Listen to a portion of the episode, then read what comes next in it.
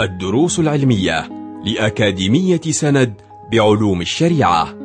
المرحلة الأولى شرح ميسر لمجموعة من المتون المختصرة تفيد المتلقي في دنياه وآخرته.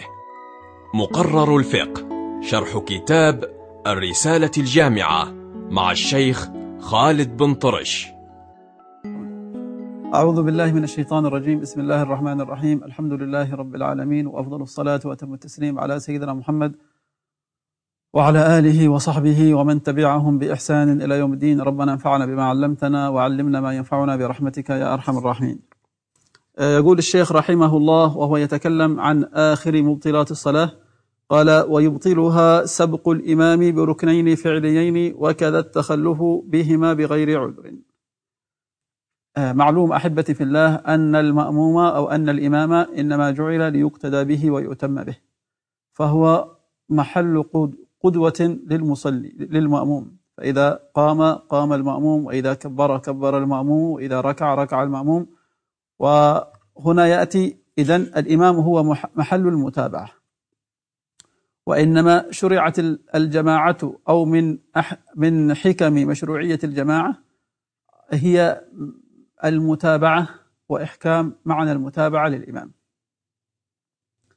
فلو فقد هذ فقدت هذه الحكمة أو فقد هذا الأمر أمر المتابعة للإمام بأن خالف ذلك المأموم الإمام ومخالفته إما بالتقدم عنه أو بالتأخر عنه.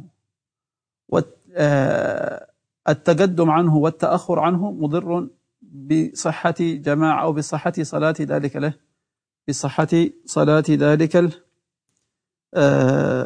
بصحة صلاة ذلك المأموم.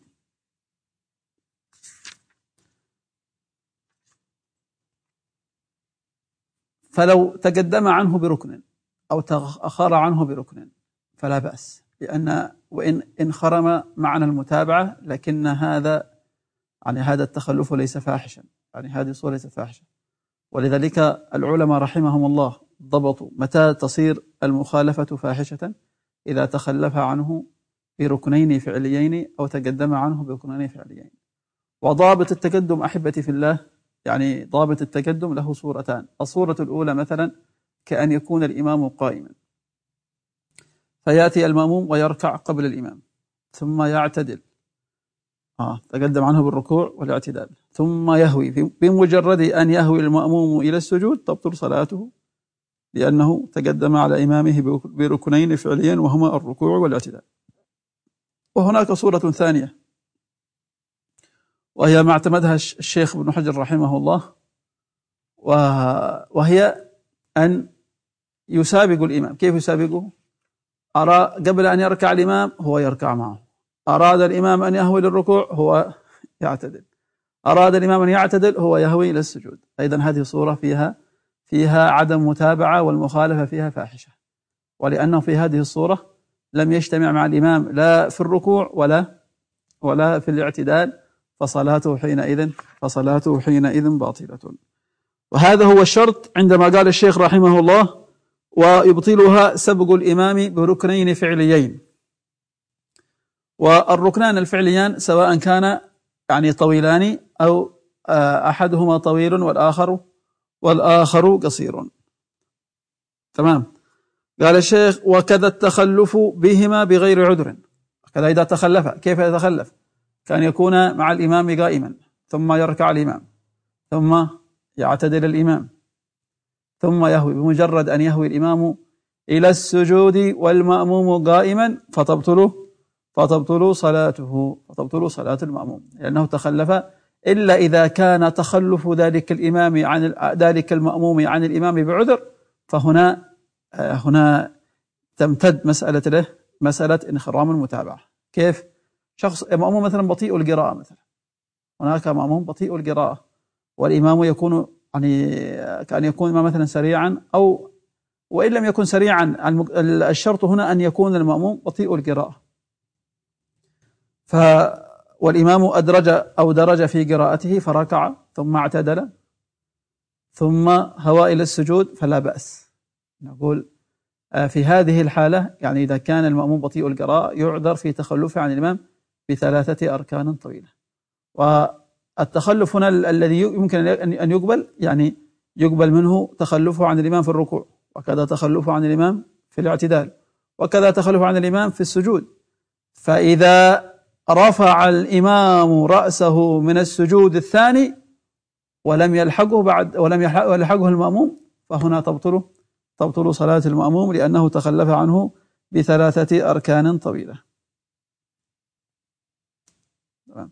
وهناك يعني أعذار أخرى أيضا آه، تذكر في المبسوطات فيها يمكن أن يعذر المأموم في تخلفه عن الإمام إلى ثلاثة أركان طويلة. لكن من جملتها ما إذا كان مثلا المأموم بطيء القراءة أو كان عادة الإمام السرعة في القراءة أيضا. وإن كان المأموم متوسط القراءة لكن الإمام من عادته سرعة القراءة وسرعة الانتقال. وأيضا من جملتها إذا كان المأموم مثلا سهى أنه سهى في قراءته. ما علم يعني كان ساهيا ثم تذكر أن عليه الفاتح فقرأها. وهكذا آه، كما كما هو مذكور في المطولات قال الشيخ رحمه الله ولا تصح الصلاة خلف كافر وامرأة وخنثى. فهنا آه، متى تصح القدوة ومتى لا تصح آه، قدوة بمن تصح قدوة قدوة الإنسان وبمن لا تصح قدوته قال الشيخ ولا تصح الصلاة خلف كافر وامرأة وخنثى. وهنا تأتي صور القدوة التسع التي آه، تفصل تفصيلا بأكثر من هذا في كتاب سفينة النجاة وكذا وكذا ما بعدها من المقررات الفقهية. قال الفقهاء رحمهم الله هناك خمس من الصور تصح فيها القدوة وهي صلاة الرجل خلف الرجل. هنا قدوة صحيح وكذلك صلاة المرأة خلف مر... خلف امرأة مثلها. كذا هذه قدوة صحيحة كذلك صلاة خنثى صلاة الخنثى خلف الرجل. والخنثى هو الإنسان الذي لم يتبين لنا أمره أذكر هو أم أنثى. أه؟ فلو صلى خلف الرجل لا بأس. وكذلك صلاة امرأة خلف خنثى لا بأس. وكذلك آه آه قدوة امرأة بامرأة. فهذه هي الصلاة هذه هي القدوات التي تصح فيها هذه هي الصور التي تصح فيها القدوة. وهناك أربع من الصور لا تصح فيها القدوة. وهي صلاة رجل بامرأة. أه؟ أن يصلي أن أن يصلي الرجل خلف المرأة. فهذا القدوة لا تصح. قدوة رجل بامرأة. وكذلك قدوة رجل بخنثى. أن يقتدي رجل خلف خلف إنسان لا يعلم أذكر هو أم أنثى فإن صلاة الرجل ذلك غير صحيحة. والقدوة غير صحيحة لماذا؟ لأن ذلك الإنسان لم يتبين له ربما كان أنثى؟ ولذلك احتياطا وترجيحا لأسوأ الأمرين فلا تصح قدوة الرجل بذلك الخنثى. وكذلك قدوة الخنثى بالمرأة. لماذا لا تصح قدوة الخنثى بالمرأة؟ آه، خنثى أراد أن يقتدي بامرأة. لا تصح لماذا؟ الاحتمال أن يكون ذلك الخنثى رجلا. فلا تصح وصلاة الرجل خلف المرأة غير صحيح. وكذلك صلاة قدوة خنثى بخنثى غير صحيح. لماذا؟